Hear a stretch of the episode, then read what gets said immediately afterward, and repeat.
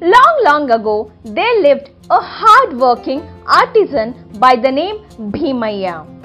He used to carry water to his landlord's house in the two pots that are tied on either side of a log. One pot was leaking, while the other pot was perfect. One day, as Bhimaya was carrying water, the perfect pot said to the leaking pot, Ha ha ha ha, you are broken and of no use to the owner. You waste more than half of how much water he carries.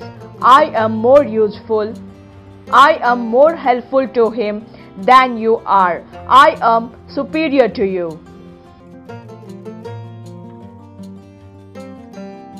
The perfect pot felt greater all the time and it belittled the leaking one. And so the leaking pot felt very bad that it is not being able to be useful to Bhimaya.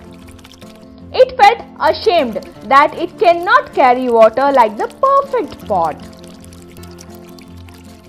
One day, when Bhimaya was carrying water like always, the leaking pot said to him, Dear Bhimaya, please exchange me for a better one. He said, But why? It continued saying, I am not able to carry all the water. The cracks in me are leaking it. I am a burden to you and I am of no use. Bhimaya understood its misery. He said, Don't feel bad. Look at the flowers lying next to you. The pot turned to its side with curiosity. It was very thrilled about seeing them.